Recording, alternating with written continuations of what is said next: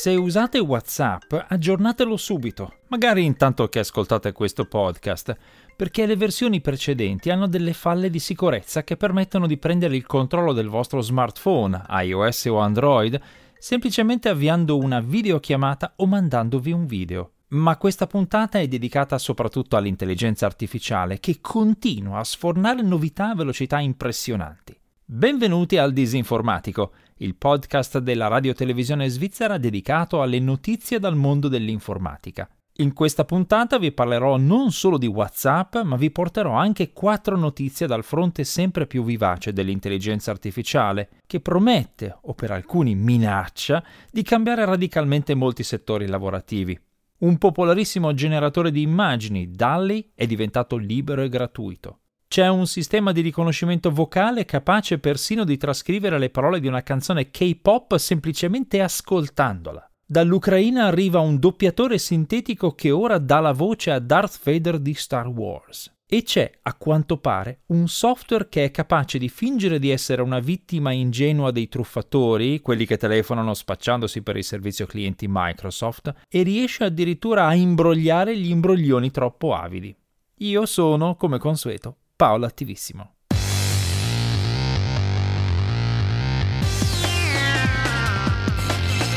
Il disinformatico.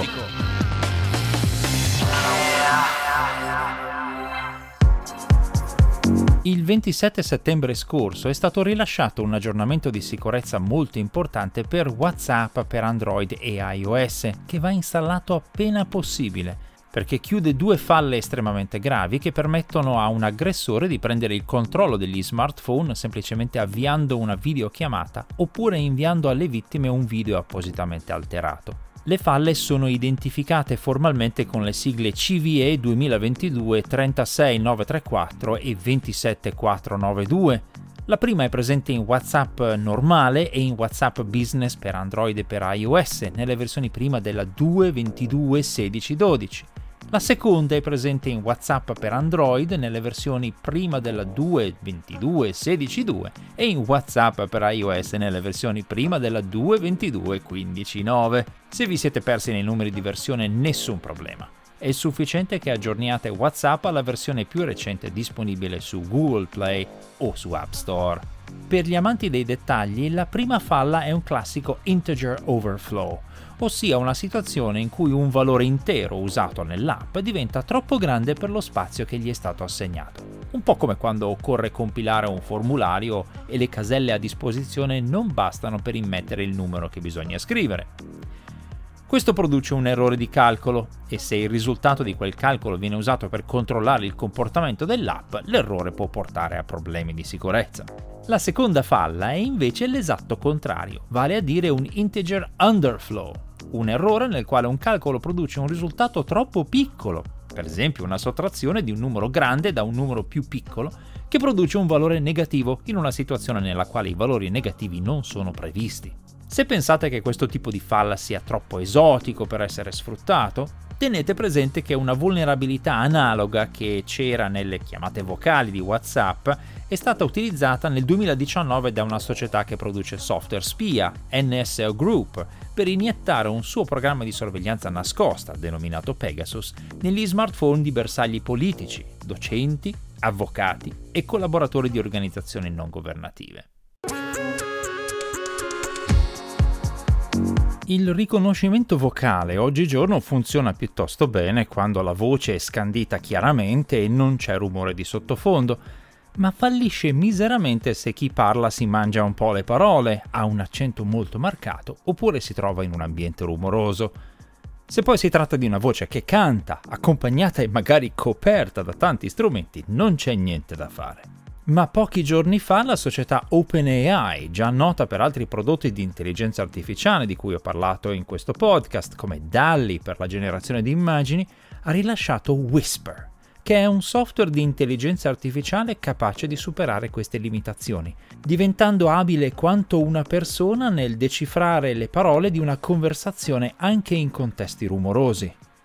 Per esempio, Whisper è in grado di riconoscere le parole pronunciate in varie lingue. Whisper è un sistema di reconnaissance automatique della parola. Dette a grandissima velocità e registrate con bassa qualità. is the Micro Machine Man presenting the most midget miniature motorcade of Micro Machine. Cantate in una canzone K-pop o dette con un forte accento. And the myth is that Merlin, the magician, split one into three L'azienda ha addestrato Whisper alimentandolo con 680.000 ore di audio abbinato alle trascrizioni corrispondenti in 98 lingue differenti. Oltre a riconoscere il parlato in condizioni difficili, è anche in grado di fornirne una traduzione in inglese abbastanza dignitosa. Whisper è stato rilasciato come prodotto open source, libero e gratuito, per cui chiunque lo può scaricare e installare liberamente e lo può anche modificare richiede un computer piuttosto potente e i suoi creatori avvisano che il modo in cui Whisper analizza il parlato può a volte fargli riconoscere parole che in realtà non ci sono, per cui è sempre necessaria una revisione attenta da parte di una persona. Ma lo sviluppo esplosivo di questi software di intelligenza artificiale dovrebbe far riflettere molto attentamente chiunque faccia trascrizioni per lavoro forse dovrà cominciare a pensare a come riorganizzare il proprio lavoro per diventare revisore esperto, anziché dattilografo. Ci sono anche implicazioni più profonde e rivoluzionarie che è necessario considerare ogni volta che un procedimento che prima era oneroso diventa semplice e automatizzato. Se diventa possibile trascrivere enormi quantità di parlato a costo praticamente nullo e il costo dei supporti di registrazione è altrettanto trascurabile, diventa possibile, per esempio, automatizzare la sorveglianza di massa. Diventa possibile registrare l'audio di tutte le telefonate di un intero paese e trascriverle tutte integralmente, per poi cercare eventuali nomi o parole di interesse o per riconoscere le singole voci, anche a distanza di tempo.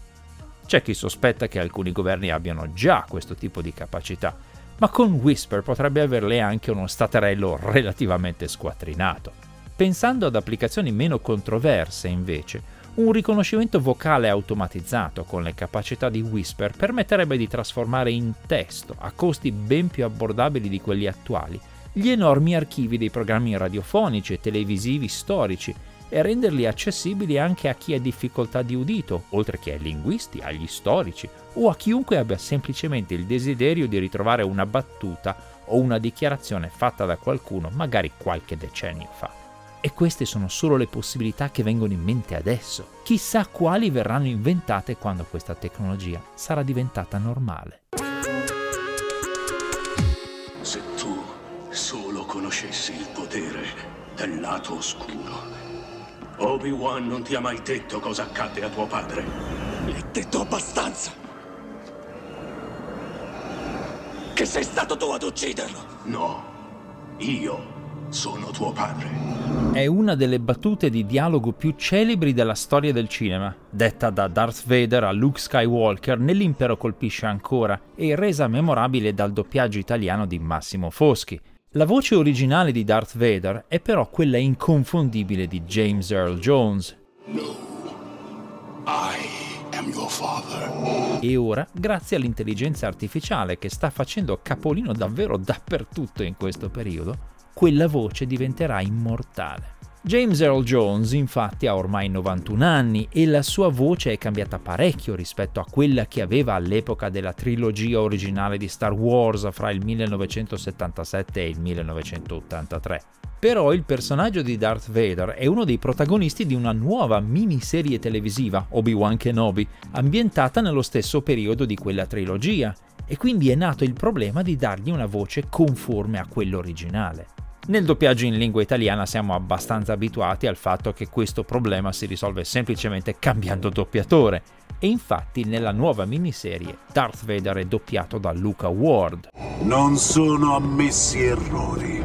Niente da dire per quanto riguarda recitazione e qualità di entrambi i doppiatori, ma rimane il fatto che sono due voci differenti. Nell'originale invece sono uguali. La voce inglese di Darth Vader nella nuova miniserie è infatti ancora quella di James Earl Jones. Anzi, è quella del giovane James Earl Jones. Did you truly think that you could defeat me? You have failed, master. Questo risultato, secondo quanto pubblicato dalla rivista Vanity Fair, è stato ottenuto grazie al fatto che le battute del personaggio non sono state recitate direttamente da Jones di persona, ma sono state pronunciate da una voce sintetica basata su quella di Jones. Un software di intelligenza artificiale ha infatti analizzato un vasto campionario di registrazioni giovanili dell'attore e ha imparato, per così dire, a parlare come lui. E poi Bogdan Belyaev, uno specialista di un'azienda ucraina, Respeecher, ha scelto la cadenza e l'intonazione di ogni singola parola e frase, completando il lavoro proprio nei giorni iniziali dell'invasione russa del suo paese. L'effetto finale è talmente realistico che moltissimi spettatori non si sono accorti che Darth Vader parla con una voce sintetica. Probabilmente questo successo è dovuto almeno in parte al fatto che il personaggio ha comunque una voce metallica e artificiale, perché per dirla con le parole di Obi-Wan Kenobi nel Ritorno dello Jedi, Darth Vader È più una macchina ora che un uomo. ma di fatto è un successo che segna un punto di svolta.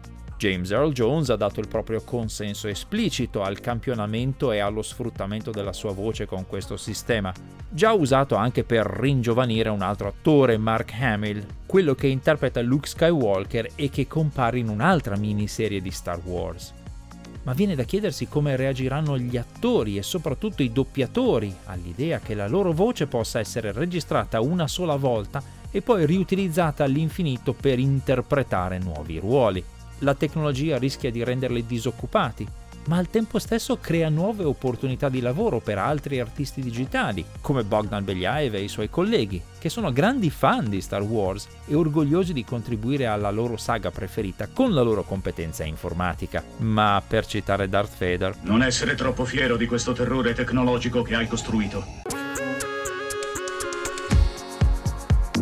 Lo scam baiting è l'arte informatica di prendere in giro i truffatori online facendo leva sulla loro avidità. Questi truffatori senza scrupoli telefonano alle persone vulnerabili spacciandosi per l'assistenza tecnica di Microsoft o per qualche altra autorità, mettono in ansia la vittima dicendo che il suo computer sta disseminando virus e causando danni e si offrono di risolvere il presunto problema. Con questa scusa entrano nel computer della vittima e lo infettano oppure si fanno pagare per il servizio di falsa assistenza tecnica. Ma ci sono persone che si sostituiscono a queste vittime, chiamano i numeri di telefono dei truffatori e dialogano con loro, fingendosi ingenui e facendo perdere loro tanto tempo con mille scuse e altrettanti pretesti. Sono appunto gli scam baiter. Il termine significa grosso modo persona che fa da esca per un truffatore. I truffatori, allettati dall'idea di aver trovato una vittima da spennare, sono disposti a sopportare enormi perdite di tempo e non si rendono conto di essere presi in giro. Questa tecnica riduce il tasso di efficacia dei truffatori, tenendoli impegnati invano, ma ha un difetto anche lo scam baiter deve investire altrettanto tempo. Per mantenersi e avere quel tempo libero, molti scam baiter creano canali YouTube nei quali pubblicano le registrazioni delle loro attività, che sono spesso ricche di momenti divertenti, e quindi monetizzano attraverso le pubblicità il tempo che investono. Uno di questi scam baiter e youtuber, che si fa chiamare Kit Boga e opera dagli Stati Uniti, dice di aver trovato una soluzione che riduce moltissimo il tempo che deve dedicare al contrasto dei truffatori. Usare un software di intelligenza artificiale per creare un chatbot vocale, ossia una sorta di interlocutore virtuale che converte in testo quello che viene detto dal truffatore al telefono, ne estrae le parole chiave e genera un testo di risposta pertinente, che viene letto e intonato dalla sintesi vocale. In altre parole, il truffatore dialoga con un computer, ma ha l'impressione di essere alle prese con una vittima in carne e ossa. In questo modo il computer può passare ore a tenere in ballo il truffatore mentre lo scam baiter fa tutt'altro. Stando a Kit Boga, che al momento non ha fornito documentazione a supporto dei suoi video nei quali mostra la sua intelligenza artificiale all'opera, il suo software è in grado di far perdere quantità industriali di tempo ai truffatori, attingendo a un repertorio di scuse esasperanti, come per esempio fingere di non aver capito cosa è stato detto o chiedere insistentemente di parlare con un superiore. Ed è capace di convincere i truffatori addirittura a dargli le loro coordinate bancarie. Gli imbroglioni infatti credono di avere a che fare con una vittima ingenua che è pronta a mandare loro dei soldi e quindi devono fornire prima o poi delle coordinate per il versamento. Una volta ottenute le coordinate bancarie, Kitboga dice che le segnala agli esperti antifrode delle banche che provvedono a bloccare i conti, ostacolando così le attività criminali dei truffatori. I suoi video sono divertenti perché mostrano quanto i malviventi siano accecati dalla propria avidità e siano così ansiosi di mettere a segno il loro reato da sopportare conversazioni lunghissime ed estenuanti senza rendersi conto che stanno parlando con un programma automatico o con un burlone. Comunque stiano le cose nel caso specifico, l'idea di creare un software di intelligenza artificiale che tenga impegnati i truffatori e riesca a farsi dare da loro le coordinate dei loro conti per poi farli bloccare è molto interessante e potrebbe contribuire a scoraggiare questo tipo di crimine rendendolo troppo oneroso e stressante perlomeno fino al momento in cui anche i truffatori si equipaggeranno con intelligenze artificiali da usare al posto dei telefonisti in carne e ossa. Nel frattempo queste truffe continuano a colpire vittime reali in tutto il mondo, per cui se ricevete chiamate da persone che dicono di rappresentare l'assistenza tecnica di Microsoft o di qualunque altro nome noto del settore e vi chiedono di dare dei comandi al vostro computer, non fatelo e riagganciate subito. E fate sapere anche ai vostri familiari e colleghi dell'esistenza di queste truffe, in modo che siano pronti a reagire correttamente quando verranno presi di mira dai criminali.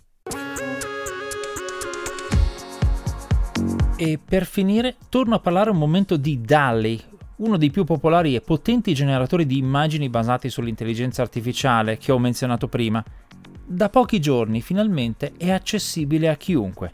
Dal 28 settembre scorso infatti è stata disattivata la restrizione che consentiva l'uso di questo generatore solo a chi riceveva un ambitissimo invito. Ora è sufficiente creare un account gratuito sul sito di DALI e dare un indirizzo di mail e un numero di telefonino sul quale ricevere un codice di autorizzazione. Fatto questo, si può cominciare subito a usare questo software per generare immagini in alta risoluzione, semplicemente digitando una descrizione testuale in inglese. Potete provare anche con l'italiano, a volte funziona lo stesso. Più è ricca e dettagliata la descrizione, più sono belle e calzanti le immagini generate. DALI consente anche il cosiddetto outpainting, ossia l'estensione del contorno di un'immagine esistente e la modifica e la combinazione di immagini. Il servizio di base è gratuito e offre 50 generazioni per il primo mese e 15 per i mesi successivi. Se si vogliono generare altre immagini oltre a quelle incluse gratuitamente ogni mese, si possono acquistare pacchetti di 115 generazioni a 15 dollari. Vale la pena di provarlo, perché i risultati sono impressionanti e in questo caso è proprio vero che un'immagine vale mille parole di descrizione. Vi ringrazio di aver seguito questa puntata del podcast Il Disinformatico, che è una produzione della RSI Radio Televisione Svizzera. Nessuna intelligenza artificiale è stata maltrattata per realizzare la puntata. Le nuove edizioni di questo podcast vengono pubblicate ogni venerdì mattina presso www.rsi.ch slash il disinformatico, dove sono a vostra disposizione anche le puntate precedenti.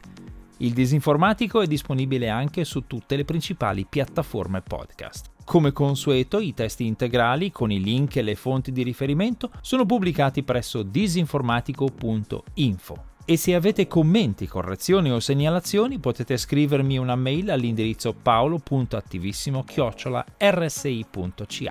A presto!